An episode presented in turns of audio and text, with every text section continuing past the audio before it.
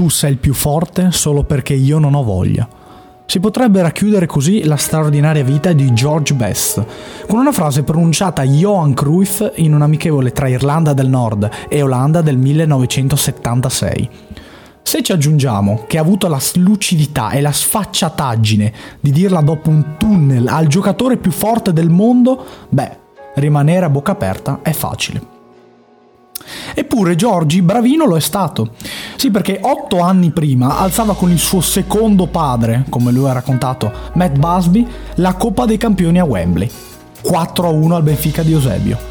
Best fluttua dall'emozione perché si rende conto di essere il giocatore più forte del mondo, indossa una maglia che grazie a lui diventerà leggendaria e perché è consapevole che da quel momento la sua vita assumerà contorni ben più grigi.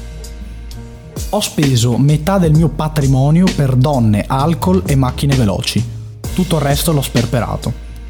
Beh, per uno cresciuto nella Belfast degli anni 50 sembra impensabile ipotizzare una vita così, ma probabilmente per qualsiasi uomo sulla Terra negli anni 60.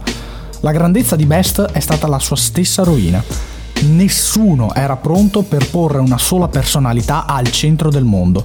Un gigante di fama globale che si è trovato da solo a guardare ciò che aveva in basso. Nulla poteva fermarlo. Capelli lunghi, dribbling ubriacante, genialità fuori da ogni logica.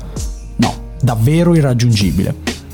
Sarebbe veramente pazzesco sapere cosa passa per la testa di un ragazzo che a 22 anni ha già avuto tutto dalla vita.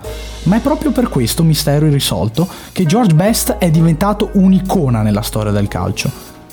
I sospiri pensando a cosa sarebbe potuto essere resteranno nella mente di chi ama questo sport, ma allo stesso tempo la magia che alleggia attorno all'immagine del sublime nordirlandese rimarrà salda nella mente dei nostri ricordi. Di una cosa abbiamo la certezza, nasceranno nuovi Messi, nasceranno nuovi Ronaldo, nasceranno probabilmente anche nuovi Pelé, ma non nascerà mai un nuovo George Best.